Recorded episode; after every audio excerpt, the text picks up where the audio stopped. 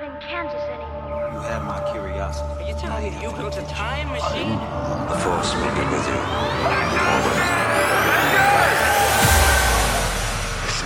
Welcome back to Get Real, the podcast where we get real about all of our favourite pop culture movies and TV shows. My name is Sam. This is episode 62, and with me, as always, is my critically acclaimed co host because I couldn't think of an intro, Chris. I'm 62 years old. 62.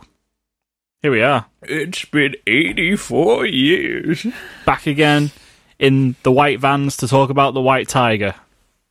there you go. Step aside, Tiger King. There's a new Tiger property on Netflix to occupy everyone's time. And that's all we're talking Also- about today. Also, oh, sorry, also, Also, the, there's Golden Globe uh, nominations. Do you remember last year when we did Golden Globe nominations? Like, we've done this for long enough that we're, hit, we're hitting our second award cycle. I was thinking about this. It's almost weird to think about we're talking about something that we talked about last year. It's like, wow. That's like a, I think this is like a benchmark, isn't it? It is like award season 2021. Here we We're are. back. It felt like we never stopped takes, talking about awards. It felt last year that we never stopped talking about awards for a bit. And we're back again to do it all over Yeah. again. Albeit During, this like, time. February, it's like just talk about awards the entire time. Yeah, I mean, but this time it feels like there's not a lot in terms of. Anyway, we'll get onto it. Uh, what have you been watching this week, Chris? Oh, what have I been watching? Right, we finished our MCU rewatch. Very good. Because I know last time we recorded, I, my pizza showed up as as I was about to watch Endgame. So we watched Endgame. We watched Spider-Man: Far From Home. Yeah. We've started re- watching Agents of Shield. So I watched that back in the day. I watched like the first four seasons of it. So we started to just casually watch that every now and again. Um, started to properly watch The Office now. Um, I've also I've started Demon Slayer season one because that's on Netflix now. Okay, I've Um, not I seen must admit, anything to do with that. Is that the one I'm that's uh, really enjoying it. Is that the one which is about nuns? Am I thinking about the right thing? It's got a nun, got nuns in it. No, I'm talking about the anime.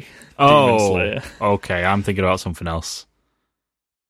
Never mind. Oh, oh yeah. Um, uh, I remember what you're thinking of. It's like, yeah, it's like a demon nun slayer thing, and she's got that weird tattoo on her back. That Was that was, a like all over re- every social media in like September? Was that like a recreation of the anime, but in live action? no, Okay. to do with it. Never, But never this mind. uh, Demon Slayer is the one which movie has just become the highest grossing movie ever in Japan. So Oh wow. Uh, season one is uh, on Netflix. You've got the original Japanese with subtitles on there, or you've got the English dub as well, which is what I'm watching at the moment. Don't sue me; it's just easier to watch. There you go. Um, It's a bit like other things that have got Yeah. English dubs, like Money Heist is really good, and that's an English dub. And then you've got Yes. Lupin, which is also apparently really good, which is also an English dub. do you know what? It was actually my nan this week was like, "Oh, you need to watch Lupin." It's, it's actually it's actually it. meant to be really good. I've heard. Do you know what? I've, I've seen the trailer and I'm like, I'm gonna give it a go at some point. I'm also wondering, did they get the name Lupin from the anime Lupin the Third? Because Uh, like it's all about a gentleman thief, isn't it? And that's that's what Lupin the Third is in the anime. Yeah, I mean, he, Made by Hayao Miyazaki. What's that? Made by Hayao Miyazaki. Hmm. Lupin the Third, the anime. I can't That's actually just got a new Netflix remake. Hmm. I can't rate Money Heist enough though. If you're into uh, English dubbed film, uh, Yeah, TV keep- shows and stuff, Keep saying it. I It's mean, I'm good. not really into English dub stuff. Like with animation, it's a lot easier to do a dub than real life. Like when you can see somebody like that's like distinctly like like all the um, Korean shows that are on Netflix, and they've all got English voices to them. You're like, hmm. Your mouth, and um, the sounds that I'm hearing are definitely doing two different things right now. You Whereas be- with an animation, you would be quite exci- quite surprised at how well Money Heist does though. Like you get to I know a you bit told where me that. you get to a point where you can't really, you kind of can't then distinguish what's going on. It's yeah, it's pretty good anyway. Uh, what else have you watched? Um, I think that's I think that's it. Think that's it. I think that's it. Cool. Yeah. Oh, oh, I watched Oh, Godzilla King of Monsters. Oh, you finally watched it, and your reaction was kind of exactly the same as my reaction. Do you know what? Like, there's some parts that I really like, but it's all in the third act, and then, but most of the film, I was just there, like, ugh. I kind of felt like I was really wasting my time watching it. Like, I like Ken Watanabe is always great. I hate the fact that they decided to kill him off, but I liked his sacrificial scene because that like had the most like weight this entire series has ever had. yeah. Um, like the way that he's the one setting off the new key, like, and he's holding the watch that his father gave him when was it the second bomb was dropped on Japan. Um, and so he's there, and like Godzilla was like born out of nuclear and everything like that. So it's sort of like the Japanese people like reclaiming the power of the nuclear atom to save Godzilla and save the world. I liked that, but why did you have to kill Ken Watanabe off? I really Um, liked the intro to that film, like the first act where they've got where is it where they've they've got King um Ghidorah King Ghidorah in ice. yeah, in the ice and they're constantly going back and forward over it and then then you find Mothra and I like all the Mothra stuff in it Mothra Uh, Mothra awesome. was there at the beginning. Yeah, I think Mothra has some of the nicest scenes in it, like some of the best looking scenes was like Yeah. all the Mothra stuff. Um, I liked the music in the film. The uh, the music in the film was great, and the way they brought back all the original films from the original Japanese films, um, and they changed them like and modernized them. That was great. Um, I feel- really disliked the first two acts because the human characters in this film are so fucking dull. They flip flop on the morals all the time. So like you never get a standpoint of where they actually stand because they're flip flopping all the time. Uh, Millie Bobby Brown's character ends up like it seems like at the end of the film she's trying to commit suicide by monster attack. Because like, but to be honest, if I had parents like those two, I would try and get stomped on by King Ghidorah as well. Yeah. Like Jesus Christ, like her parents just need to fucking get the grip, just get a grip and get your act together. oh, it was it was just f- frustrating, and the only good fight sequence in the entire film was really like the last one. The other ones you couldn't tell what the fuck was happening. Bit until the, the last one, Transformers and then problem, you get- yeah. Yeah, um, and because like I like them showing stuff from the ground, but they did that well in the last fight. But in the earlier fights, you just couldn't see fucking anything. You couldn't see anything of the monsters, and it was just like super quickly cut. And like half the shots of the fights were taken from behind the pilot in a cockpit or something. So the pilot's taken up like eighty percent of the screen. Um, yeah, I liked the fake out at the end though, where you think King Ghidorah has survived everything. Uh, Yeah. but it's uh, Godzilla's got the head in its mouth. That was pretty good. Do you think um Anyway, do you think this has made you more or less excited for Godzilla versus Kong? so after I watched it, I was less excited for Godzilla vs Kong. It really put a dampener on it, and then I watched the trailer for Godzilla vs Kong again. I was like, okay, it seems like it might be better. It's like, so I'm I'm hopeful for it. The people involved in it seem to like know what they're talking about a bit more than with like Gods and Monsters. I felt sort of like came out and died a little bit. Um, but it's got a better audience score than critics score, whereas the 2014 Godzilla had a better critical score than audience score. Yeah. But I think the 2014 Godzilla is much better than um, King of the Monsters. Yeah, it's pretty fair. You actually like the human characters in the first one, Mhm. which considering they spend so long with them, like the Western Godzilla films just aren't interesting with the human characters normally, whereas the Japanese ones, like Shin Godzilla, the newest one, like. 80% of that film is sat in boardrooms and stuff like that, but it's a really interesting take on uh, Japanese politics. It's a Japanese political movie with Godzilla in it. Uh, And it's I think we spoke talking all uh, about I natural think we spoke enough about and Godzilla. so- yeah, yeah. Cool. Uh, is there anything else other than King of Monsters that you watched? Nah, nah, nah, nah. No, that was it. Right, cool. I watched White Tiger. We'll talk about that. Nice. I watched. I've been watching Vikings. I really enjoyed it. It's pretty good. Um, I've just got to like a big moment in season one. I think it's episode six. I'm on. Um, I like how big stuff happens like throughout. Like it's it's high stakes, not high stakes, but like big moments all the time in it. Like um, Yeah. like literally they go. There's all this talk about them going to the west, right? And it's all obviously you know history is a thing. The Vikings did invade. Um, but it's interesting. Ragnar is actually a documented historical character as well. oh, Uh, obviously, they've changed a whole lot because there's not many records of him, but the character of Ragnar Lothbrok is apparently a name that we've got from history, and he did invade parts of England. Oh, cool. Um, oh, yeah, because he's a legendary Viking hero. Hmm. Um, yeah, and yeah, it's pretty, it's pretty good. And like I said, they go So, straight. what was this big moment? um, oh, the bit. Well, I don't want to. In case know what it Because I can't rem- I can't remember season one. See, it, it's like eight years old now. Oh, is it? Is it that old? Yeah, Bloody yeah. hell. I'm sure they're on. When did it start? Maybe not eight years old, but it's like at least it's over five years old. Ah, it's the bit where he fights the Earl. Okay, cool. Yeah, And um, 2013 it started. So yeah, eight years old this year. Oh, jeez. I can't believe I'm only just getting on it. It's really good. Mm-hmm. Really I haven't good. watched it for a couple of years, so I've got plenty to binge on now.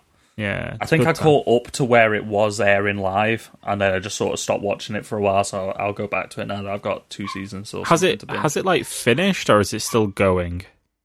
I think this season is the final one. Ah, okay. Uh, Yeah, because when I you look think at this, just come back for the second half of season six. yeah, because when you look at um like the character, not not the actors actresses names, but when you look at the actual characters that they play, like Rollo comes up as like uh there's actually a statue of him, and he was the first ruler of Normandy in northern France. So it's quite interesting. Cool. Anyways, this isn't a history podcast. This is a, a one where we're going to talk about films and It's TVs. so cool. And sometimes just wait until you get to the first Blood Angel. Oh, Ooh, yeah, okay, that sounds fun. Um, so yeah, when we talk about movies and films and TV shows and all that sort of stuff, Chris, sometimes movies have trailers. Has there been any trailers this week? They do sometimes have trailers. So we had Coming to America. The sequel to Coming to America has finally got a full length trailer. Uh, this drops soon, actually. I need to double check the date. Um, spoiler alert: It seems like five percent of this film is going to take place in America. Um, Oh, I kind of I saw the trailer though, and I was like, okay, it looks like it's going to have funny moments, and I'm excited to see Eddie Murphy do a good comedy like this again with a character that he knows. Um, I'm trying to find a release date. I can't see it. It's coming to Amazon Prime though. Mhm. Um, but it is so basically he finds out that he's got a kid in America, and he goes over to America to bring him back because in the fictional country, I think it's fictional that they come from, um, only male heirs can be uh, take the throne, and because he's the oldest son, he should get the throne. Um, so it's going to be sort of like a will they be able to update with the times and his eldest daughter, who should be the heir because she's like like royally the heir with the queen and everything like that. Uh, March fifth, twenty twenty one, it's going to come out. Should she be the rightful ruler and stuff? Um, some of the jokes feel a little bit too obvious, but I'm excited for it because I do like the original. Yeah, the So- original's really good. So It's probably going to be just- one of the better comedies of the year. Yeah, hopefully they just well, I mean, they know what worked with the original, and hopefully they can just follow that through. What other trailers are there?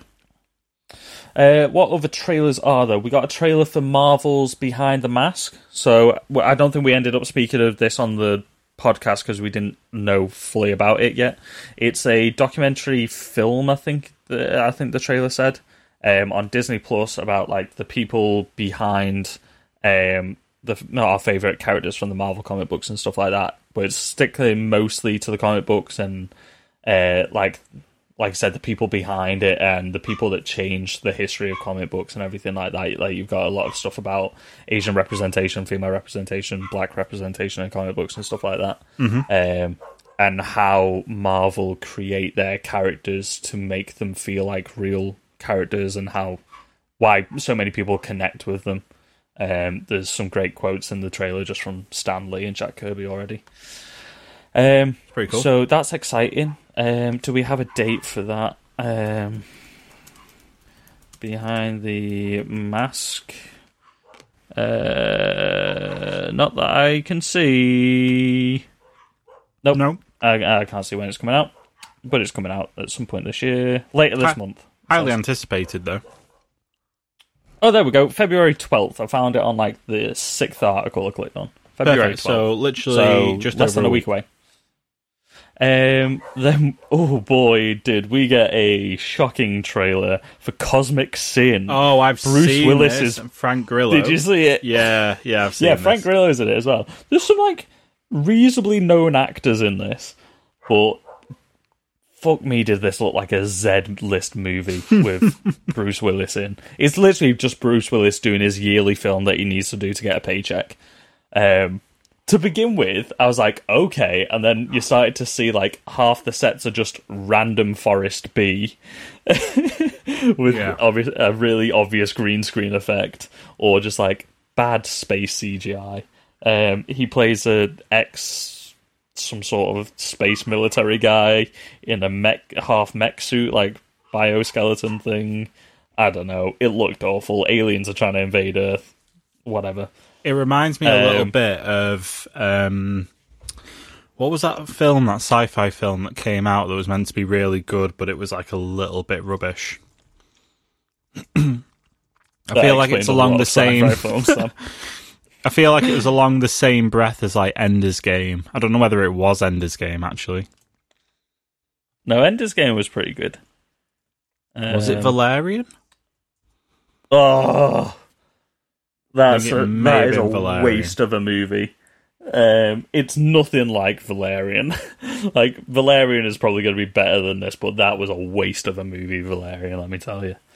Um, Well, that's pretty Valerian much it. Did lose eighty-three point one million. Oh, So, much. Uh, that was from the guys that made um, Fifth Element, though. Like that should have been good, uh, but it just wasn't. Um, do you remember a couple weeks ago we joked about Willy's Wonderland, the Nicolas Cage film? Oh yeah, So I actually went and watched the trailer this week for it, Okay. and let me let me ask you if this sounds familiar.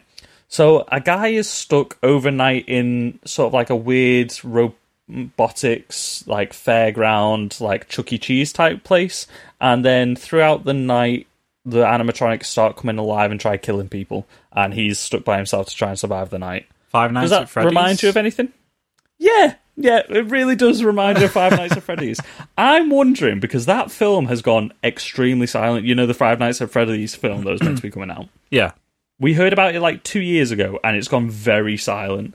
And let's be honest, Five Nights at Freddy's is declining as a franchise. Like, I think they oversaturated it. They spent too much on marketing and stuff, and people have just outgrown it because it was the same thing time and time again. So do you That's reckon my that opinion of Five Nights maybe this was a Five Nights at Freddy's movie, and then they've just kind of rebranded it? I don't think they've rebranded it. I think somebody wrote the script for Five Nights at Freddy's film, and then like the whichever production company it was or distribution, like whatever company is behind it, lost faith in it. What studio? Sorry, I meant uh, has lost faith behind it, and then they rebranded it as like an edgy R rated. Like they've got somebody else to rewrite the spec scripts to fit Nicolas Cage in this edgy slasher thing. That's what it feels like to me. Like it really feels like it was a Five Nights at Freddy's film, which got axed and turned into almost like how uh, 2017's Power Rangers film was like. Um, oh fuck! What, what's the name of that film now? The found footage superhero one with Michael B. Jordan. in. Chronicle. It felt like Chronicle Two, but then they put Power Rangers on top of it.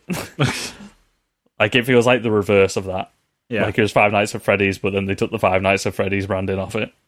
There also was Anyway. another there was another trailer as well that I don't think we spoke about called The Courier, which has got Benedict Cumberbatch in it. Oh, we talked about that last week. Oh, did we? How he's trying to play every single major person from World War Two. Yeah.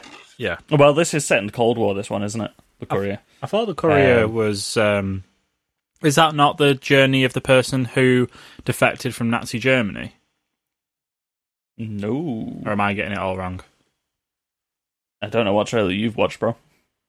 Is it about the Cold War? The the courier the courier is the businessman that gets employed by the British Secret Service to smuggle information in and out of Russia during the Cold War. Ah, I know what I'm getting mixed up with. There's not. I don't know the name of the film, but there is a film. There, I think there is a film in the works about. No, I no, let's carry on because I've got mixed up with two different things. Anyway, I want to know what film you're talking about now because I feel like I've watched it.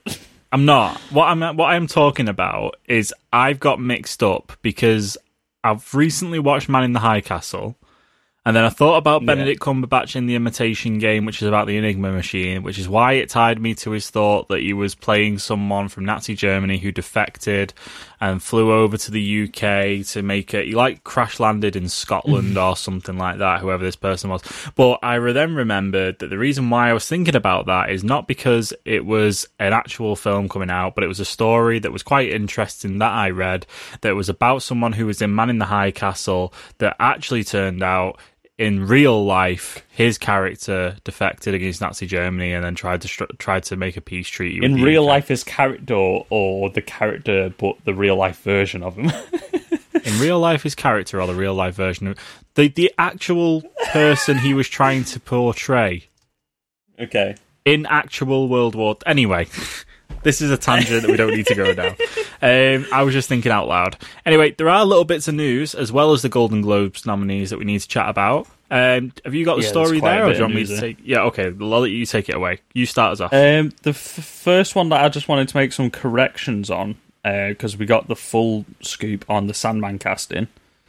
Um, so it's Tom Sturridge is playing Dream, uh, which was the actor that we didn't recognize. He has been in a few things, but like nothing that we've really watched. Okay. Um, Gwendoline Christie is playing Lucifer, which I said. Yes. Which a lot of people are getting butthurt about. Which I Good. don't know why, because she looks more like Lucifer than the guy playing Lucifer in the Netflix show at the moment. yeah. Also, Lucifer in the DC Comics is based off David Bowie, who is gender fluid and looks a lot more like Gwendoline Christie than anybody else in the acting business right now. Yeah. Nobody got pissed off when uh, Gillian Anderson played David Bowie and loads of other people in um, uh, American Gods. So why are people getting pissed off about Gwendoline Christie? She's a great fucking actress. Yeah, she is Uh, fantastic. we've got Vivienne. Oh, I'm going to butcher this name now. Aka Akiapong uh, is playing uh, Lucien, the librarian of dreaming. We got Charles Dance has been cast in it, which okay. we love a bit of Charles Dance. Um, playing Roderick Burgess, uh, the charlatan and magician. yes. Um, uh, we've got The game begins. uh, Samviv.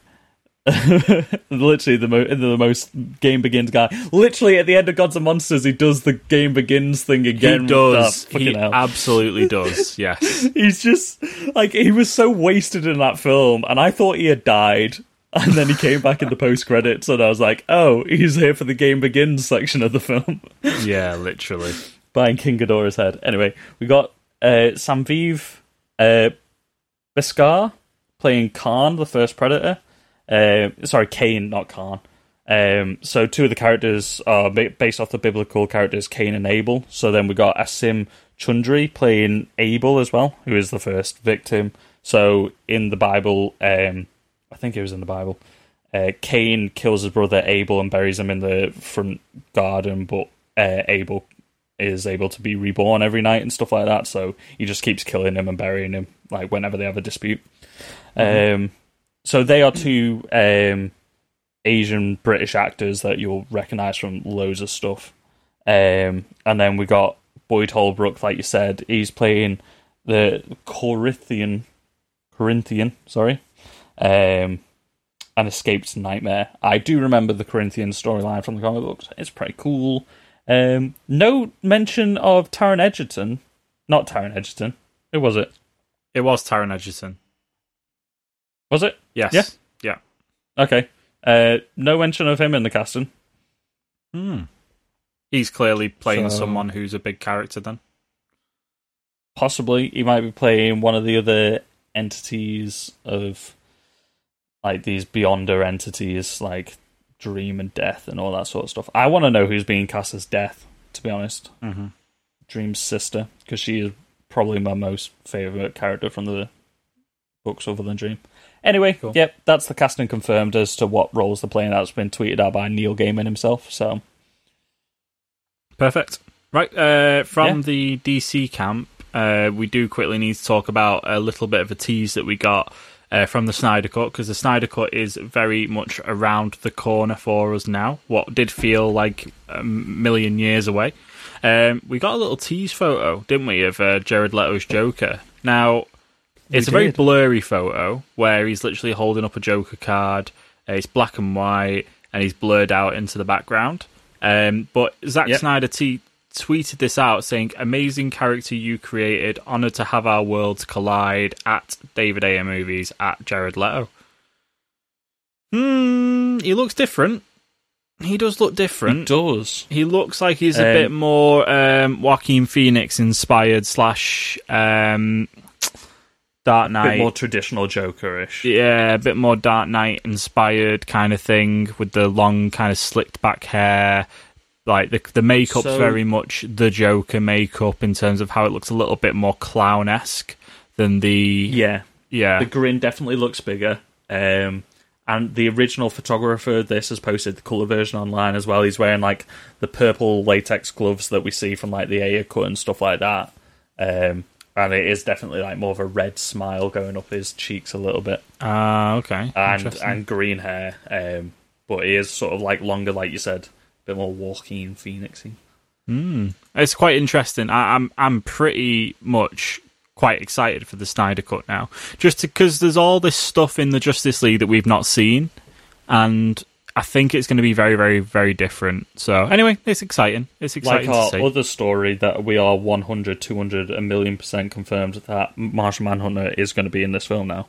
And he's going to be a fully CG character. Yes, I was pretty certain that this had already been leaked out that Martian Manhunter was going to be in it because Zack Snyder had tweeted like photos of Martian Manhunter, like not clearly well, of him. Well, the actor. Yeah, Yeah. uh, we'd had pictures of the actor, haven't we? The guy playing John Jones, not not the big green Martian version of him. But Mm. is like 200% confirmed. Also, the actor who's portraying him is like now trying to push fans to like bug Warner Brothers for a Martian Manhunter film because he wants to be Martian Manhunter properly. Um, yes. The other thing I've also heard, speaking of so- DC, well, sorry, just dead quick, is that the Joker appearance that we might be getting is actually something from the Nightmare scenes um, that Bruce okay. has. So that would be really cool if it was like a really old, like because obviously he's like a bit more of a an older Bruce Wayne. It'd be cool Mm-hmm. if it's like flashbacks to that, and you could just see a different Joker altogether. That'd be pretty pretty sweet. But um, yeah, I've heard that it might be because it's in nightmare flashbacks or whatever. well, Nightmare would be flash forwards, wouldn't they? Yeah, that that would be it. The nightmare timeline. Sorry. Yeah. Either way, though, it's excited to see, it. We we kept saying as well, it would be nice to see a different person's take on the Jared Leto's Joker. Mm-hmm. So yeah, definitely excited for that. Have you got the description? Oh, I've got the description here. I just scrolled down in our our iMessages and found it. So we got a like a blurb, a synopsis for the Suicide Squad. Yep. Um, so I'll read this off. Welcome to Hell, aka Belle Reve, the prison with the highest mortality rate in the US of A. Uh, where the worst supervillains are kept and where they will do anything to get out, even join a super secret, super shady Task Force X. Uh, today's do or die assignment assemble assemble a collection of cons including Bloodsport, Peacemaker, Captain Boomerang, Ratcatcher 2, Savant, King Shark, Blackguard, Javelin, and everyone's favourite psycho Harley Quinn. Then arm them heavily and drop them literally on the remote enemy infused island of Corto Maltese. So, I like how I it uses the word enemy infused because we're thinking Starro's the um, the villain, aren't we? yeah. So, and like he's like fused into people's faces. So, Yeah. smart choice of words. I think that is com- like double confirming like who the main team that we're going to follow is. So, if the character wasn't named there, expect to see them get killed off very quickly in the film. Oh, do you reckon that'll also mean that King Shark gets killed off? No King Sharks in that list. Oh, was he? Oh, sorry, I I Yep. missed that. So you got Bloodsport, Peacekeeper, Captain Boomerang, Ratcatcher 2, Savant, King Shark, Blackguard, Javelin, and um, Harley Quinn. So Weasel's definitely getting killed. So Weasel's getting killed off, which will save him a lot of budget on CGI. Um, also, one of the interesting things that I noticed here is because of all the other photos that we've been getting lately, Polka Dot Man's been in most of the images, but he's not on that list. So I reckon there's a chance that both teams might get dropped onto the island, and then like you'll lose quite a few of them in like the opening skirmish. Maybe they'll storm the beaches, like almost like Normandy, and a load of them will get killed off, and then one by one they get picked off until like the third act, and then we've got our main ensemble team. Yeah, they just get stars to the face and taken out. Mm-hmm. Starfish, death by starfish. Death by starfish, definitely. While Could we're on the imagine King Shark being turned by a starfish? Oosh, oosh, oosh, oosh. Maybe, maybe they have to try. That would have to be a mighty big starfish, though. To be fair, I mean, Starro is like the size of a building. so maybe Normally. Starro could take over King Shark. That'd be pretty cool. Maybe just crush King Shark if he's the size of a building. Anyway, while we're talking about DC as well with Justice League, it is now officially rated R. So you can't, you know, it's Yep. not.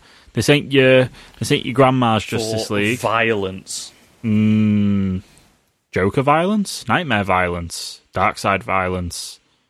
I think it's just going to be all round violence. Just Batman like- violence. Yeah, we're adding the blood sprays back in there. Yeah, we're not cutting away from shit.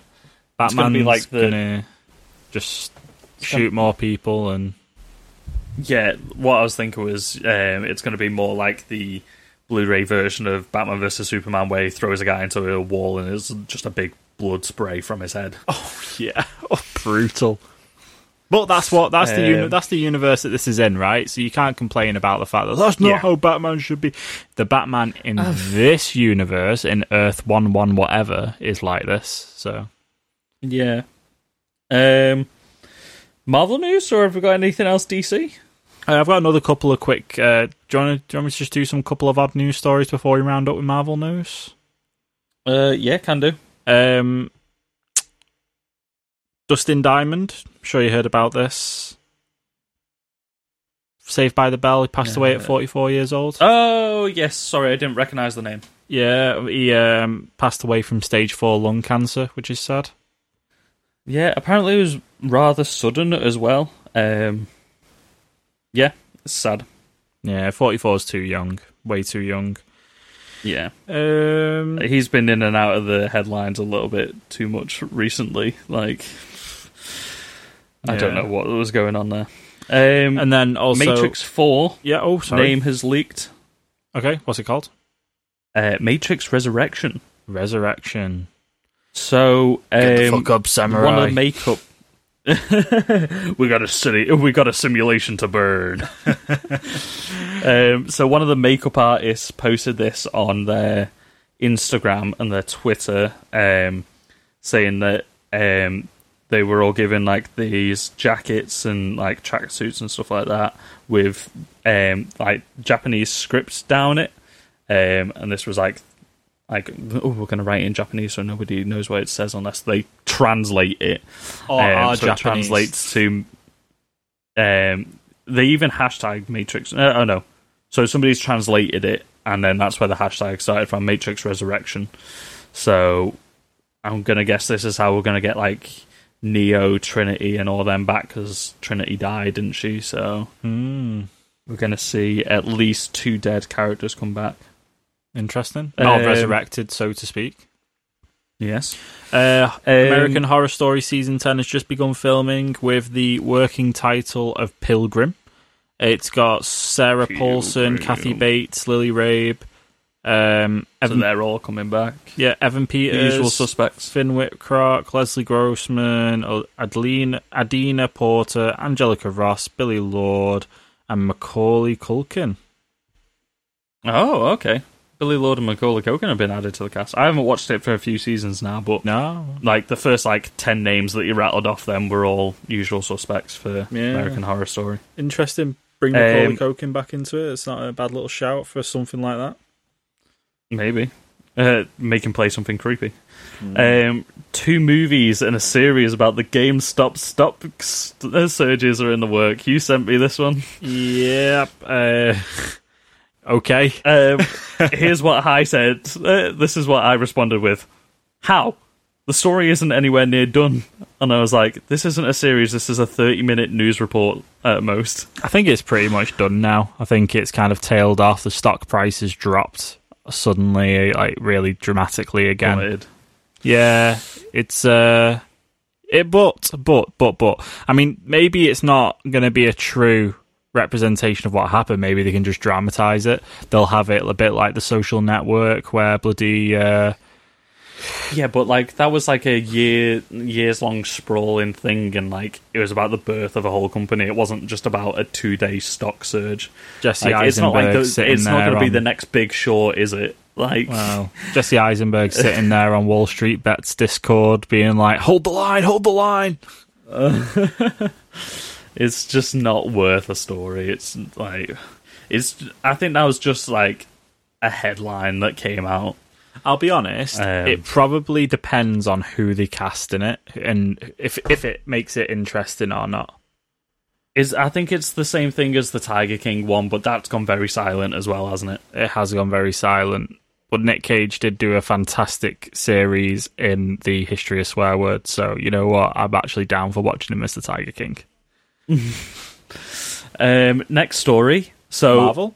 we've mentioned this a couple times now. We almost did an episode of long-awaited sequels that we wanted to see, and I had Cloverfield on there, and it was going to be like my little trump card. It's like, ah, yes, but we haven't had a direct sequel to the original.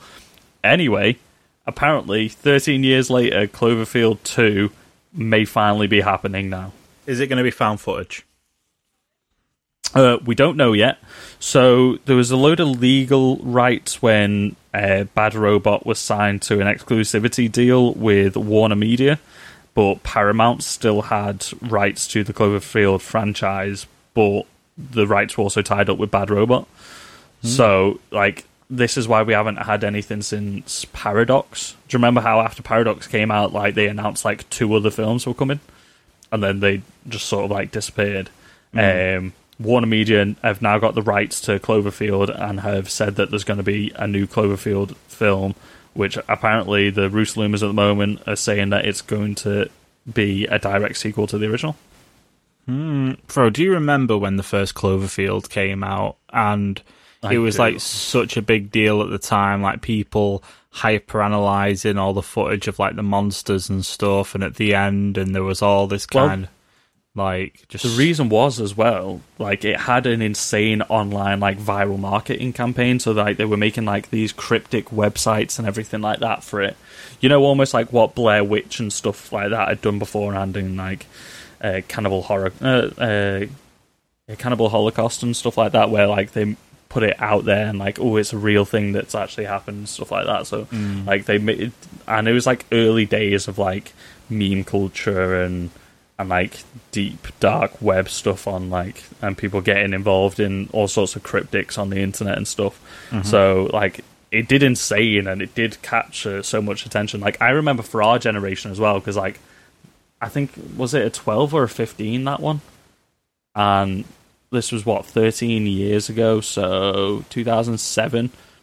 So we were like just entering high school and I don't think most of us were probably old enough to go see it, but like this was like the first like oh let's go see like a horror film in the cinema and stuff like that. So I know it captured our generation as well. Yeah, it was absolutely sure. massive. When it came out, is the only thing I heard about in school for like four years. yeah, literally, literally. Um, Marvel news. I love it.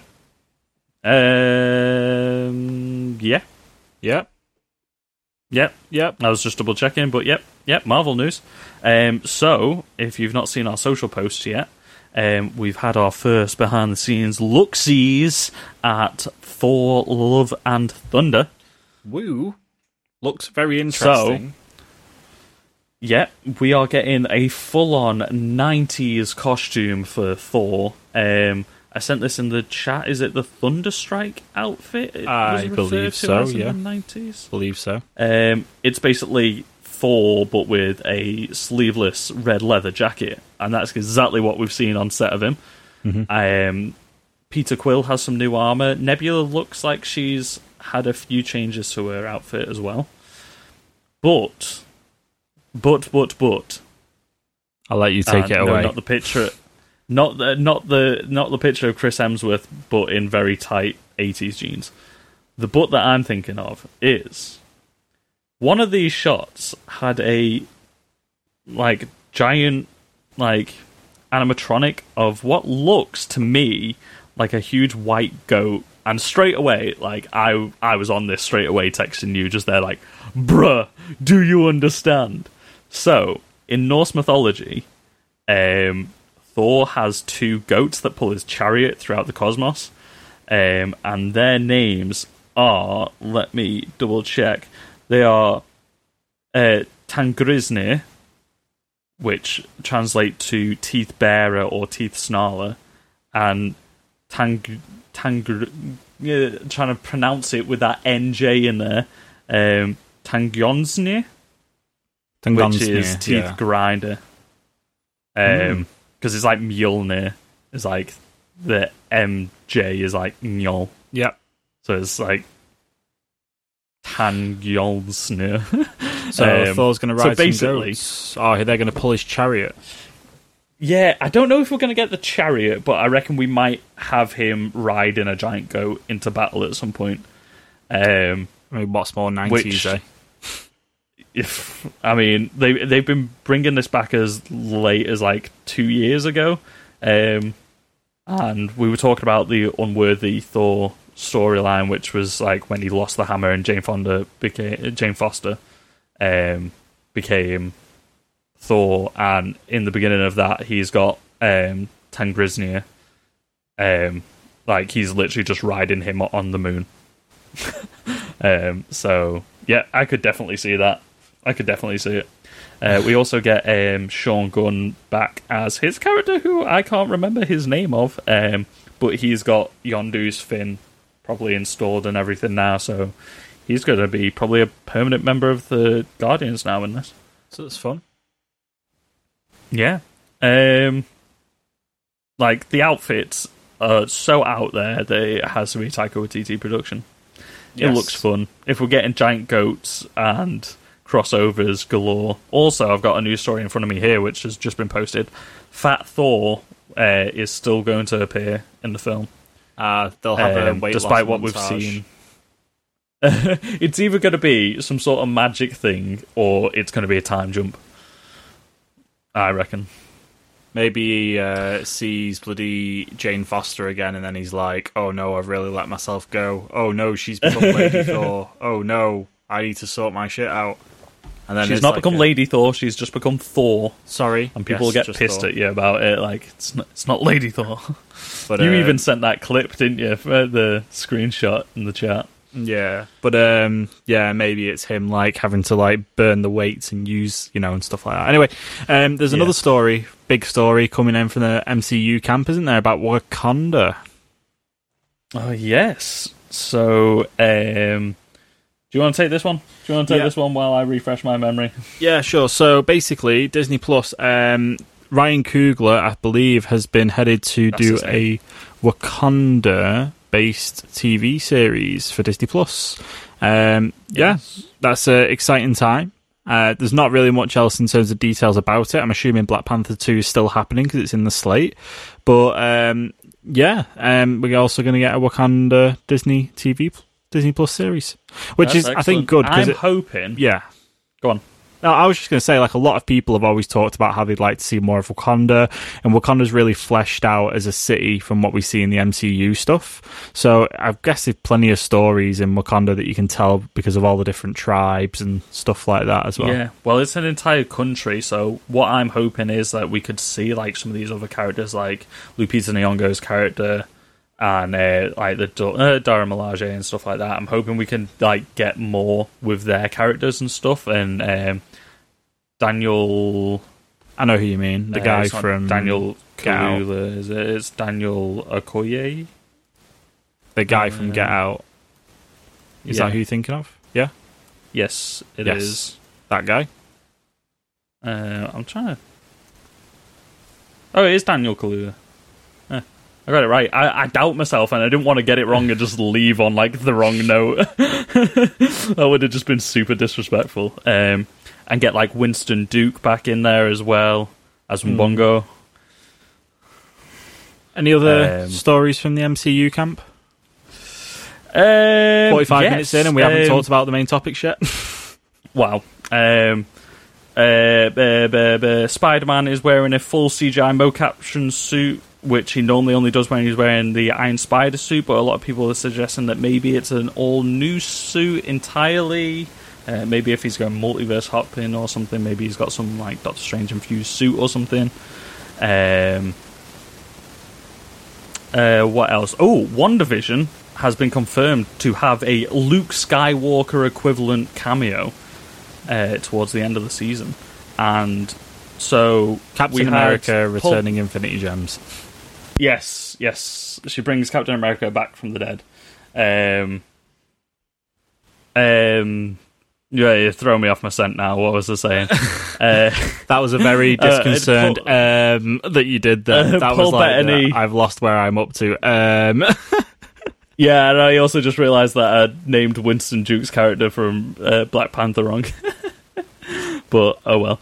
Um, oh jeez, uh, I can't think tonight. My head is mushed. Um, look, there's going to be a big Paul cameo Bettany has said it's an actor that is. Uh, yeah, Paul Bettany said it's an actor that he's always wanted to work with, like a, a like a high stakes actor.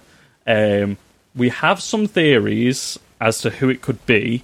Um, I think the obvious one would be Doctor Strange because this leads into Doctor Strange and the Multiverse of Madness directly.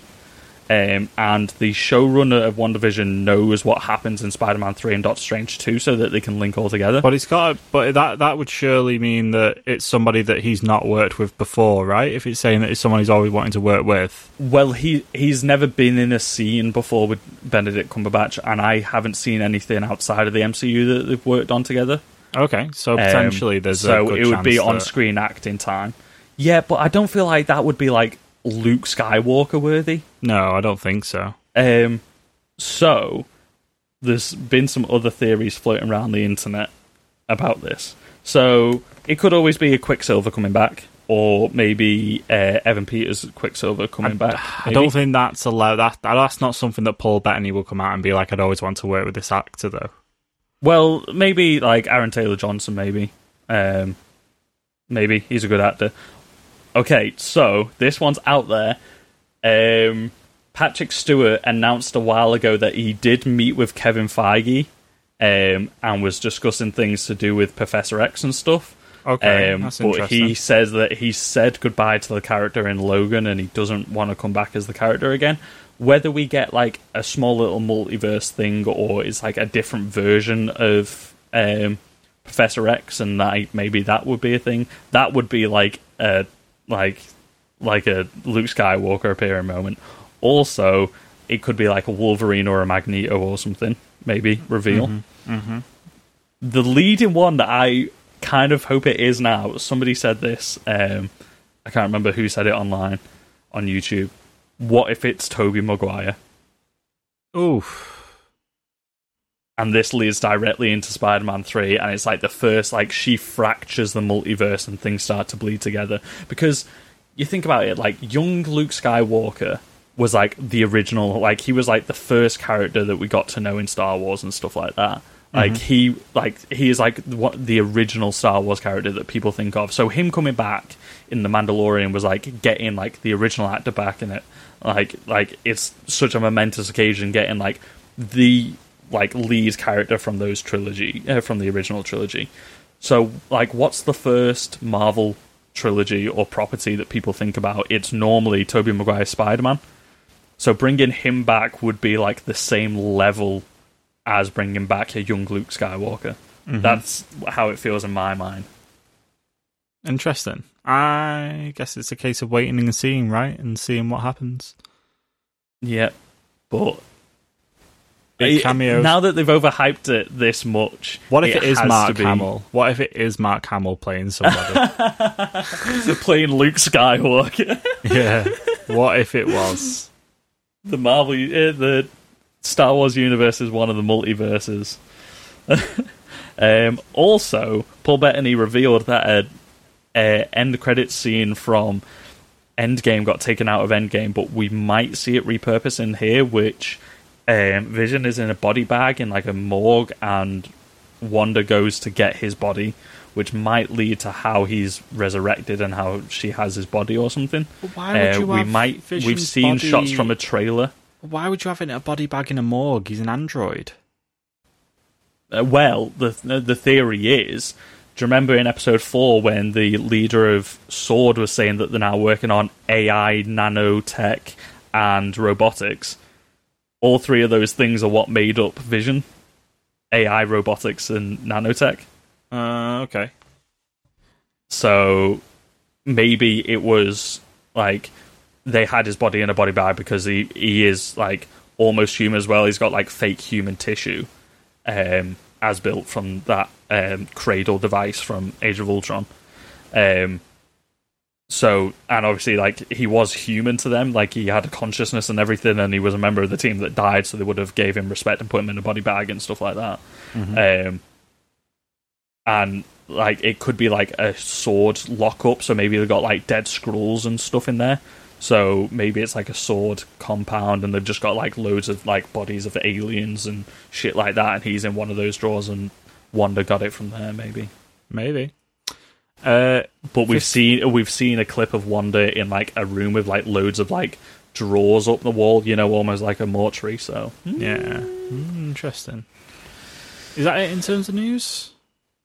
Uh, yeah, Yeah, you have more, don't you? But you you're looking at how long we've been recording for, and you're like, no. Yeah, yeah, it's it's just like it's just like small little bits that don't like we've hit the main shit now. We've, we've talked about the stuff that we need to talk about. Okay, The brilliant. other stuff's just uh, there, like oh, do you want some salt? Do you want some seasoning? Okay, no, let's swiftly move on because uh, we're we're we're pushing for time, Those man. super speedy Golden Globes. We are certainly pushing our episode time a lot higher recently, Yes. aren't we? We're just Yeah. chatting for days, chatting and chatting and chatting. Okay. Golden super Globes. speedy. Right, we're not going to go through Golden every Globes. single one of these nominations No, like no. we did last time. Absolutely not. Because to be quite honest with you, when we talk about the Golden Globes, not a lot has really come out this year to be able to last year to be able to really talk about, and that's probably the biggest thing about the Golden Globes this for 2021 is that there's not a massive variety of stuff. The biggest thing I think for me that's been making an appearance in a lot of these nominations, or you know, a lot more than what it maybe it would have done had it been a maybe a normal year for cinema. And definitely not one of them, but Trial of Chicago 7's um, mentioned quite a lot, uh, which is a good Yeah. film. We've spoken about it before, uh, and the We said we wanted to see it nominated, so this is definitely good. Yeah, and the Borat subsequent movie film as well, the Borat number two. Yeah. Um, that's been mentioned a lot, and Sacha Baron Cohen's come out uh, just saying that he's overwhelmed and humbled um, by the fact that it's both been re- both of those films have been recognised. Uh, he paid tribute to the creative teams that led and supported both of the films, uh, and he also said that if they don't win, he's going to hire Rudy Giuliani to contest the results. Yeah. So he's he's nominated for best supporting actor for Trial of Chicago Seven and best lead actor in musical or comedy for Borat. So Yeah. he's up for two different acting awards in two different categories. Like if that's not a terms- diverse actor, I don't know what is. No, and in terms of the films as well, like uh, Trial of Chicago 7, both Best Motion Picture for Drama, uh, Borat's subsequent movie film, Best Motion Picture for Comedy or a Musical. Uh, you've then Yeah. also got um, the is up for Best Director, uh, Trial of Chicago 7. It's also up for Best Screenplay. Uh, and I think, if I'm not mistaken, oh, uh, Maria Bakalova, who is um, Borat's daughter in the movie in Borat 2, uh, she's up for. Best Actress, uh, Comedy or Musical.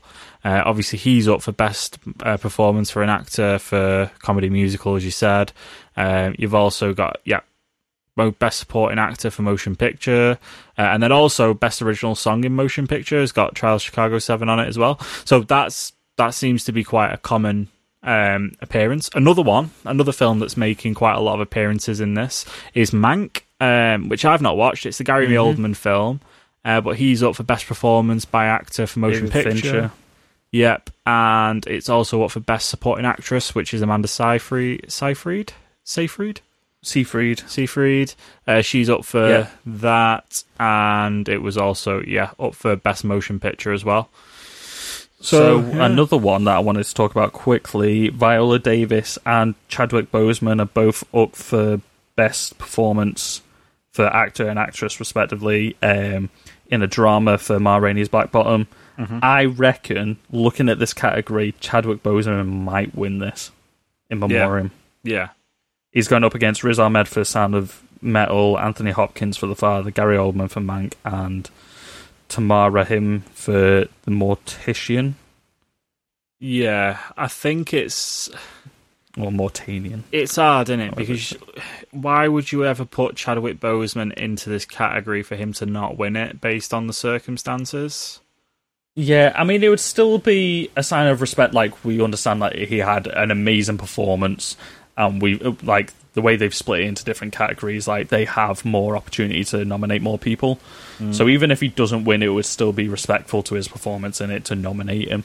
Um, um I would be but like it would maybe if this in memoriam, like yeah, Yeah, I mean, maybe if he wasn't in this category and there wasn't, you know, Ma Rainey's Black Bottom, if that if there was four contestants in this category, I would probably say Riz Ahmed has an incredible performance in Sound of Metal. Like the fact he plays somebody that's deaf, um, and you see that happen, and he's just this over the top, like he just reacts in ways and like he's learned sign language and stuff. For the film and the way the film portrays the character that he plays in there just really good. Um but I like I say I think it's probably I think Chadwick Boseman's probably going to take the award here to be honest. I Um, don't know if Viola Davis would win her category because there are uh, some other great performances there. Vanessa Kirby for Pieces of a Woman and Frances McDormand for no- Nomadland. And Nomadland seems like it might like get quite a few awards this year because that seems to be the only film that people are talking about. yeah um Um, super quick, then uh, we have uh, three female quite- directors. Okay yeah sorry go on you do that first three female directors nominated for um, best pictures. Mm-hmm. So you've got um, Emerald Fennell. She actually played Camilla Parker Bowles in The Crown. I did not realize that she was also a director, but she's the director of Promising Young Woman. Um, then you've got uh, Regina King, who's also an actress. Um, she's nominated for One Night in Miami. And then you've got Chinese director Chloe Zhao, uh, who is up for Nomadland. So I think this is the first time we've ever had three female directors up for Best Picture award, that's cool or, or well, best uh, Best Director award. Sorry, Mm-hmm. um, which is pretty pretty phenomenal to be honest. definitely Um, another couple of uh, appearances that come up quite a few times uh, in terms of TV series. You got Schitt's Creek comes up quite a bit, which everyone Yep. kind of is raving about at the minute. Um, Ozark comes up a lot, a Netflix TV series that I've never watched, um, but that's, that's one of the originals that's been on for quite a while. Uh, Queen's Gambit is up for Anya Taylor Joy. I Yeah. don't think anybody's surprised by that. No, uh, Mandalorian's up for best television series. Let's go. Let's go, get it in there. Give it to Um, the Mand- I A reckon, few snubs that a lot of people are talking about. what's Uh, that? no to Five Bloods oh yeah, that's true. anywhere. Uh, no Better Call Saul. Uh, no, there is Better Call Saul. Uh, Bob well, it's not in. Nominated for best performance for Yeah, actor. but it's not in, uh, up for best drama. Like the show isn't nominated. He's nominated. the the thing is, is about Better Call Saul is it's definitely him, not the actual show itself. The reason you're watching Okay. it. I, I do. Yeah, I, I get. I get why people aren't- aren't happy about it, but it, the credit would go to him. To be honest, Yeah. yeah. Um, and a, another one of the films that everybody has been saying is one of the best films of the year is Minari. And Steven Yeun and the entire cast, none of them have been nominated for anything in the acting categories. Um, but the film is nominated for Best Foreign Language Film, Yeah, uh, which, considering it's shot and it's a US production as well, uh, is kind of surprising that it's not maybe mentioned in any of the top um, motion pictures or anything like that. It's not best motion pictures, Borat, Hamilton. Oh, sorry, for musical or comedy, Borat, Hamilton, music, Palm Springs, Prom. Um, and Hmm. not like we're gonna get best motion picture drama, The Father, Mank, Nomadland, Promising Young Woman, and Trial of Chicago Seven. It's not nominated amongst them, but it is in foreign language. yeah. We're not going to get another parasite situation this year. I don't think. No. Uh, Best Picture is now 10 nominations in the Oscars, so it's possible that it might get an Oscar nod as maybe like the 10th place, but I don't think it would win necessarily because uh, it's not got quite as much buzz as Parasite did. Yeah, Um, um, Soul is in there for best animated picture, and I think because I've seen Yep. Onward, which is also in there. I've not seen Over the Moon, Wolfwalkers, or The Croods, but I think Soul would take it away based on how impressed I was by Soul. Pixar its normally win these ones. yeah, Um, uh, also, Hamilton is nominated for a lot. So, uh, best motion picture, musical or comedy, best performance of a leading actor, um, music and stuff like that. Um, but apparently, it's not going to be nominated for Oscars because it is just a filmed version of the stage performance. Uh, Golden Globes have said, yeah, we'll nominate it, whereas Oscars are saying that it doesn't meet the criteria because it's it's a stage performance, it's not a movie mm-hmm. which is mm. interesting. it's an interesting way of looking at it. Yeah, just thought it was something to because it, it, it's nominated for every category it can be nominated for Yeah, in the Golden Globes, and it's not going to be up for any. So I think that's that's that covered. Yeah, I think so. And not until I think what's going to be more interesting is the actual results. I think right now we can just see it, it's not a surprise that a lot of the stuff in here is is is in here, considering that we've not had much released over the last year. Um, I think maybe next year's Golden Globes is going to be quite interesting, and next year's award season is going to be quite interesting when we have all these films that were delayed and being released, and you know, and stuff Definitely. throughout throughout uh, 2021. So, um, yeah, I think that's pretty much that wrapped up. Shall we move on to our film of choice for this week? I think we should. And it White is Tiger. The White Tiger, a Netflix movie, executively produced by Ava DuVernay. Yep, directed by Ramin uh, Bahari. Mm-hmm. Bah- Barani. Baharni. Barani. There we go. Um, yeah. So, um, shall we go? Shall we just talk about the film generally, and then we'll kind of talk about what happens in the film and spoil it a little bit.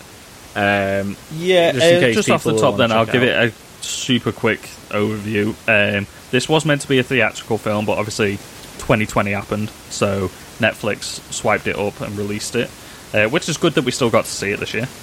Um, um, a rich Indian family's ambitious driver uses his wits and cunning to escape from poverty and rise to the top as an entrepreneur. yes, it is based on the novel uh, named the same, The White Tiger, Yeah, by Aravind Adiga. Yeah. So, what I will say about this film is the performances are pretty good. The lead actor in it, um, uh, uh, no, I feel like I'm just going to butcher these names, and I really apologise to everyone involved. Um, Adarish, Adarsh Gourav. there you go. You, you can you can say these names. Okay. you are a million times more. I like, have gonna nail these. I have twenty five percent Indian heritage. I'll have you now. So I didn't want to mention off- it. It rolls off I didn't want to say.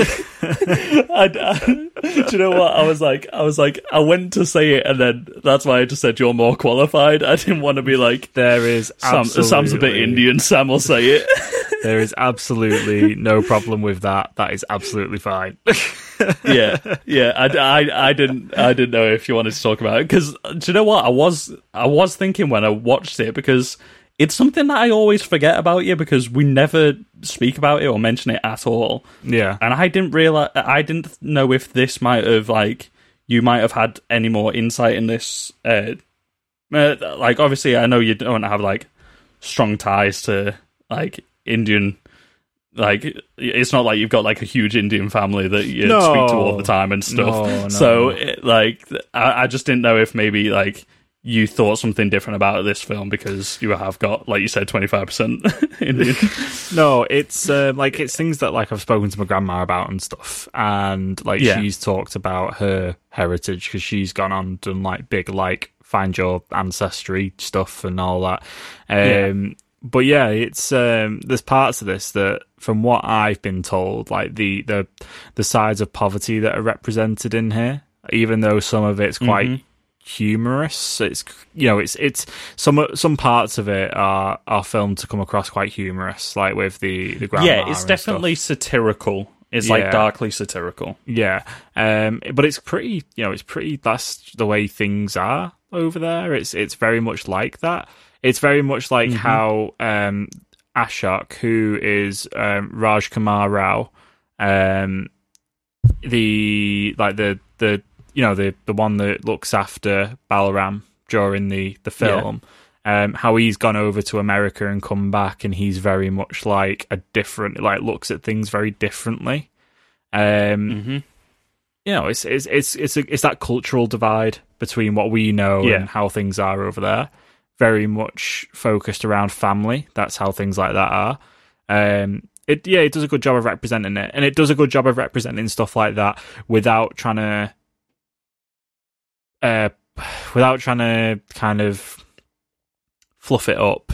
If you get me Yeah. without without trying to make it not seem as crazy as what it actually is. It just does it a little bit with a bit of satire. So yeah, Yeah. I think it's um it's a good uh yeah I, I quite like the film. Um, I mean you were talking about the act, the actors and actresses uh, before we moved on to that. So you've got Adash Gourav as Balram. He's the the kid. He is the White Tiger that you see in the trailer. Uh, you've got Priyanka Chopra who plays Pinky. Uh, and Rajkummar Rao, who plays. Um, I didn't realize that was her name in the film. uh, yes, he calls her Pinky all the way through. Yeah, uh, and you got another couple of people in there as well. Um, yeah, um, I think mean, the lead actor in this was great to carry this film. yeah, because he does carry this film. Um, like he is in every scene. Like he he's the narrator of the film, um, Yeah. and he really does carry it. I think his performance was great. Um, and like just a lot of subtle things that he did, like like in quick like flashes of the camera and stuff. He was able to like put a lot of feeling and like you could see changes in the character really well with just like sometimes just like a slight glimpse of a smile when something was happening you could see that his character was changing yeah. He was. He hasn't had like a great deal of um, cinematic releases. I mean, he's been in a few. no he's more of a things. musician apparently Yeah, he was in Mom, uh, which is a 2017 film, which he's best known for before before this. So oh was that the one uh i'm blanking on a name was that the one where the mum becomes like a serial killer or something uh, I th- think so. I'm not too sure. Um, but he's only 26. oh no he's only different film. 26. The guy. Um, so fair play, fair play to him. i was thinking of ma Ma. Oh yeah, that's Ma. as in ma as in like shorthand for mum yeah. Um. So yeah. Uh, overall, how did you enjoy the film then? Um, see, when I was watching it, because it covers a lot of the same things, uh, and I'm seeing a lot of people say this now. Like after after I watched the film and I came to my own conclusion, I then went to see what other people were saying. Um, it felt like they were covering a lot of the same ground as Parasite, only I think Parasite did it a lot better. Yeah. Um, It's got Obviously, that whole it's kind two of very different cultures, though. Yeah, it's the whole poverty to riches story, kind of, isn't it? So Yeah, um, and it's like somebody like tr- basically using the blindness of wealthy people to infiltrate their sort of lifestyles and like try and further their life through it and stuff. yeah, Um, I it felt to me like Parasite, but delivered the same way that Wolf of Wall Street is. yes. And So you've got yeah. like the voiceover and like you know the guy's a little bit sleazy in some of the things that you do, so you need to see like you need to see where he came from to this. But it felt like only like the first act of Wolf of Wall Street. Like when the film ended, like I felt like that should have been the halfway point. Like you saw him get to where he is, and then you see him where he is. But that's just segregated to like a minute at the end of the film is where you see what his empire is, and the empire is nowhere near as big as it led you up to believe at the beginning of the film. Like at the beginning of this uh, film, where you see him walking through like offices and everything, and he's like constantly like drinking Johnnie Walker and like lavish lifestyle and stuff like that, and you're like, okay, this guy's like moved up in the world. It's like he owns a small taxi company. Yeah.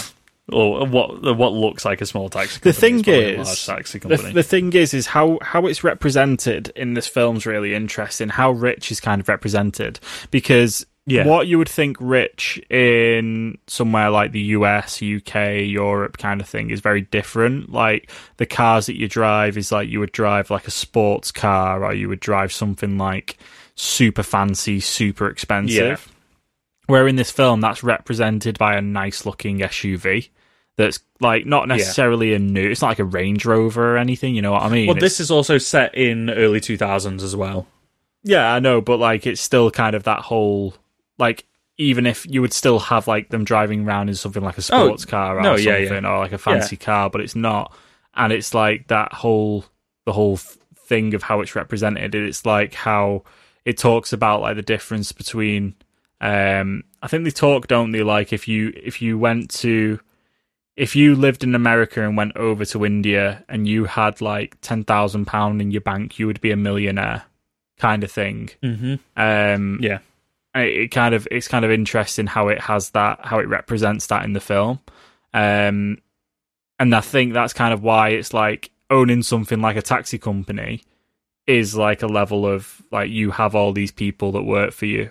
Uh, I don't know what Yeah. he what he says. He says he become not becomes the white tiger, but it's like you have you become the something or or you are the something. You have the slave, and then you have your own slaves and stuff, and that's just the way the way it is over there. Um, but it's like it was a whole thing They of talk like about master and slave a lot. Is like, like that's how they define everybody, whether they are a slave or a master. Like that's how they refer to everyone and stuff like that. Like, they, that that's a repeated theme. Is like obviously it there is like heavy issues with slavery and the class system and stuff like that, um, and the caste system especially in India as well uh, which I don't really know much about. So this was interesting. Like this, uh, this film definitely captured me, and it, it was enough to sit through and watch and everything like that. I wouldn't say it was like breathtaking or anything like that, but it was really interesting, and it kind of makes me want to watch um other films that explore these things more, or maybe like documentaries and stuff like that. Um, it definitely gave you like a foothold of knowledge into it to then explore more. what would you give it out of ten? Um, probably like a seven, Mm-hmm. seven point five, maybe. I think that's about fair. That's about what I Um, would have gave it. Yeah, I think it had everything there to be like a phenomenal film. I just don't think it it quite had the same impact as some of the other films that we've referenced. Um, yeah, Um, so we'll probably now move on and talk about some of the things that happen in the film more specifically. Um, so if you are wanting to go check out this film, make sure you go check it out now and then come back. Uh, time codes are below as always, so that you can skip back to the spoiler parts and avoid them as well. Uh, but at this point, we will spoil parts of the film. Um, right, is there any bits of this film that you want to talk about specifically that happen? Um, like the the big the big thing in the film is obviously how he um you start to get the red bag a lot you know what i mean and it starts Yeah. to tease this thing about how um he can he can use he he gets put in a, a really bad situation where he basically takes the fall for a, a car crash that kills a kills a child in the streets right um Yeah. and then he kind of then starts to take the brunt of it because he's he's a fall guy um, and that's what they end up doing. Uh, and he's trying to then get out of that. Um, it's like he escapes one thing uh, by um, having to like donate the money back to his family, um, but then he then has to escape another thing about how uh, he has to get out of this um, rut that he gets himself stuck into just by trusting his masters, and that's very much how they look at it. They they trust them and make sure they know they'll, they'll look after him. And he was just he always says Yeah. in the film he's a good slave. You know what I mean? And he's con- he's self aware mm-hmm. of that, and that's what he always tries to be. And then he starts to become this, a bit like in Parasite, he starts to become this self aware, he knows he's getting done over kind of thing. Um, and that's where then he takes advantage when he knows that there's that big cash deal going down with the red bag. And then he kills Ashok. Um, so that, that killing scene was, uh, quite tense, to be fair. I quite liked how they kind of set that up. Um, it was obviously bound to happen, but it was just it was just really interesting to watch in terms of like um, how he kind of like he- he's constantly just like deciding whether or not he follows through on it or not, right up until the last minute, and then he knows it's too late, and he just and he just sticks to it. Yeah. Um, I th- I liked like how for me the the interesting parts were like like you said the interaction with him taking the fall. I liked him interacting with his family. Um, and seeing how their relationship grew as he started to learn more about the world and how his ideals changed.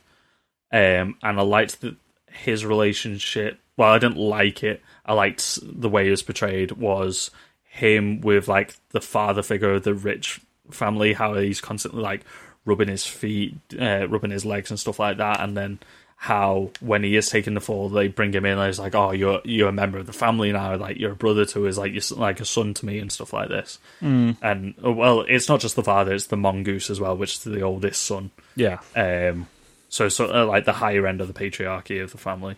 Um, and I I liked seeing like I- again I didn't like seeing it. I like the way it was presented. Um, how like you see him raise up like with this family, and they do start to like uh, treat him better and stuff like that. And then he takes the fall, and they're treating him like like one of a family, and then straight away, as soon as they don't need him anymore, he's literally like rubbing his feet and kicking him over again and stuff like that. It's as soon as you get your worth out of them, they put them back in the place again. mm-hmm. And like that spoke a lot because it felt like there was like a progression in the film, and then like as soon as that point hit, it dialed everything back, and then you realize like he doesn't like rise up the family like he is going to be constantly pushed down and like this is what where the caste system comes into play in India. It's constantly creating the cycle to keep this master and slave thing going. Like you're constantly creating the poverty gap so that they would have slaves for the masters to rule over. Yeah. I liked the relationship between Pinky and um, Balram as well in the film. How, like, obviously she's brought in from the States, she's brought in away from that culture, and, like, she sees through the, tr- like, just how things are. Um, so Yeah. like obviously when he's getting like mistreated by the father head, like you said, and stuff like that, where he's like rubbing the legs and stuff, and how she's like, there's that bit where after he takes the fall, and she's like disagreeing with it, and then he comes in and starts doing it, and then he stops, and then he kicks him and tells him to keep doing it, and she then like flips the lid and and it it's almost like kind of it almost like acts upon what how we would feel with that. It's like why are you doing that? And Yeah, it, it brings the Western Speak- yeah, sensibility it to it, doesn't it? Um, yeah, it speaks for the although she is she is like a daughter of Indian parents, but she was raised in America, so Mm-hmm. she's been raised with like a mixture of both ideals, the uh, the West and the East. Um, so she is like the Western audience, uh, audience's like lens into this world. Mm-hmm. So yeah, I, I thought she did a great job, like presenting like sort of like she she wanted to be involved and like respect it all and stuff like that, but she didn't agree with certain things, and she would fight for that. And it's only until like when things start to go tits up that she's like, I cannot support this side of it anymore. Uh, she Yeah. had to literally she had to take a stand instead of sitting on the fence. yeah, Um, like unless there's anything else you want to talk I'll- I'll- about, it kind of wraps the film up a little bit, doesn't it? Yeah, um, I I really liked whenever he was interacting with his grandmother.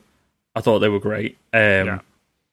and that was an interesting thing as well. How like they were in poverty, uh, but like the grandmother was still like like most of the time when you see poverty depicted in film and stuff like that, it's like there's definitely a class gap, and it's the upper classes keeping the lower classes down and stuff. But then, like you see that, like not everything's sunny within the lower classes as well. Like the grandmother definitely doesn't treat the rest of the family properly and stuff like that, and she is like taking money off him when, like, obviously they need to give money to support the family and everything like that, but.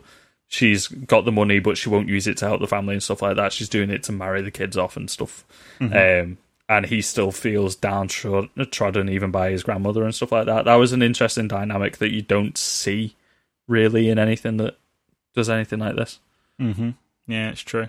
It's true. Um, Yes, yeah, I thought it was a yeah. good film. It was just sort of, I think it just sort of stumbled over its feet a little bit and didn't nail the landing. Yeah, yeah. I don't think it. I don't think it blew any doors down. You know what I mean? I don't think it. No, but it was just enjoyable. It was. It's, it's good. It was a good watch, and it's an interesting take, and probably kind of, probably kind of educates us a little bit on how things are in different parts Yeah. of the world. So what I've heard as well, this director and writer, he wrote the screenplay and he directed it. It's uh, Ramin Bahrani. Mhm. Um, so I've seen part of 99 Homes, which is like a, a film set in the US with Andrew Garfield and Michael Shannon in it. Um, that's to do with like the wealth gap in America and like the recession and stuff like that. So he does tackle these themes a lot, and he has done other films set in India and set in like the Middle East and stuff. And from what I've heard, his other films tend to do this a little bit better. Um, maybe it's because he was adapting a novel. Uh, I'm not sure. It's sat on 7.2 on IMDb, which I would say is a perfectly fair score for this. Um, 87% on Google, 4 out of 5 from Empire, um, 92% on Rotten Tomatoes at the moment. Mm, mm. I definitely don't think it's 92% worthy, um, but it is still early days for this film. Mhm. Um, so, you know, Volatile. it, it, it could get say. there eventually. Volatile. Uh. Ninety-two percent. Yeah, ninety-two percent. So it's certified fresh from the critic reviewers. Audience score is eighty-one percent. Um, I watched Mark Kermode's review on this as well. Like he said a lot of the things that we said. Like there's a lot of amazing stuff there. Like he was like overall positive on it as well, which we are. Yeah, Um, we are. it's uh, it's still a, definitely worth a watch. It's definitely, like I said, it made me more interested in this theme to discover it more. Especially, I don't know if you've been keeping up with the news and stuff like that. You've got um, all the protests and riots from Indian farmers at the moment and stuff. How the um, the government have passed a law that could inflict with the minimum sale value of crops and stuff like that, which is only if things carry on the way they are, it's only going to increase the wealth gap between the poor and the rich Yeah. and stuff like that. So it is a very timely film as well. Um, Mm-hmm. So with this going on in the world and then this film coming out, it definitely makes me want to explore the subject a lot more to Yeah, educate it's- myself. It's appropriate timing as well to uh, educate people on it and get people reading into Yeah. it and stuff. So cool. Uh, I think gonna it's definitely a good gateway. yeah, we're gonna wrap it up there because we've been going on for quite a while. Um, yeah, make sure let us know what you thought. Make sure you let us know what you thought of uh, the White Tiger. Let us know what you thought of the Golden Globe nominees as well. Who do you think is going to win? Who do you think is going to take it? Do you think there's going to be a sweep this year? Let us know. Uh, and other than that, make sure you're following us, checking us out on the socials. Uh, we have another podcast, Get Real Gaming, which our friends Richard and Lawrence host. Uh, they are very, very knowledgeable around video games and video game news. Uh, you may also notice that we've started posting more news articles um, on Instagram. Let us know what you think of them. And yeah, uh, the socials, you can check us out at Get Real Pod. Uh, and you can email us getrealpoduk at gmail.com. Uh, Chris, how can people help us out with the podcast and how can people support us? Best way to support the podcast, Sam, leave us a rate and review on whatever podcast network or platform you're listening to us on. Uh, follow us on Spotify. Leave us a five star review on Apple Podcasts. If you go to Podchaser, leave us a rating review on there. We'll syndicate it to everywhere that hosts our podcasts. Apparently, uh, the best way though, just share us out with your friends. Uh, share us on your Instagram story when you see us post a photo or something like that. Tell two friends about us and get somebody get somebody else listening to us. Um, but yeah, thank you for listening to another episode, guys. We've been doing this over a year now. We've hit our second award cycle, so get ready for more award stuff. Let us know what you want us to cover in the future because there is a lot of stuff starting to come out now on different streaming services. So if you guys tell us what you want us to cover, we can prioritize what we watch and stuff like that and talk about it. Um, but yeah, thank you so much, guys. And Sam, do you want to say a final goodbye? And we'll see you next time. Wash your damn hands. Stay safe. Bye.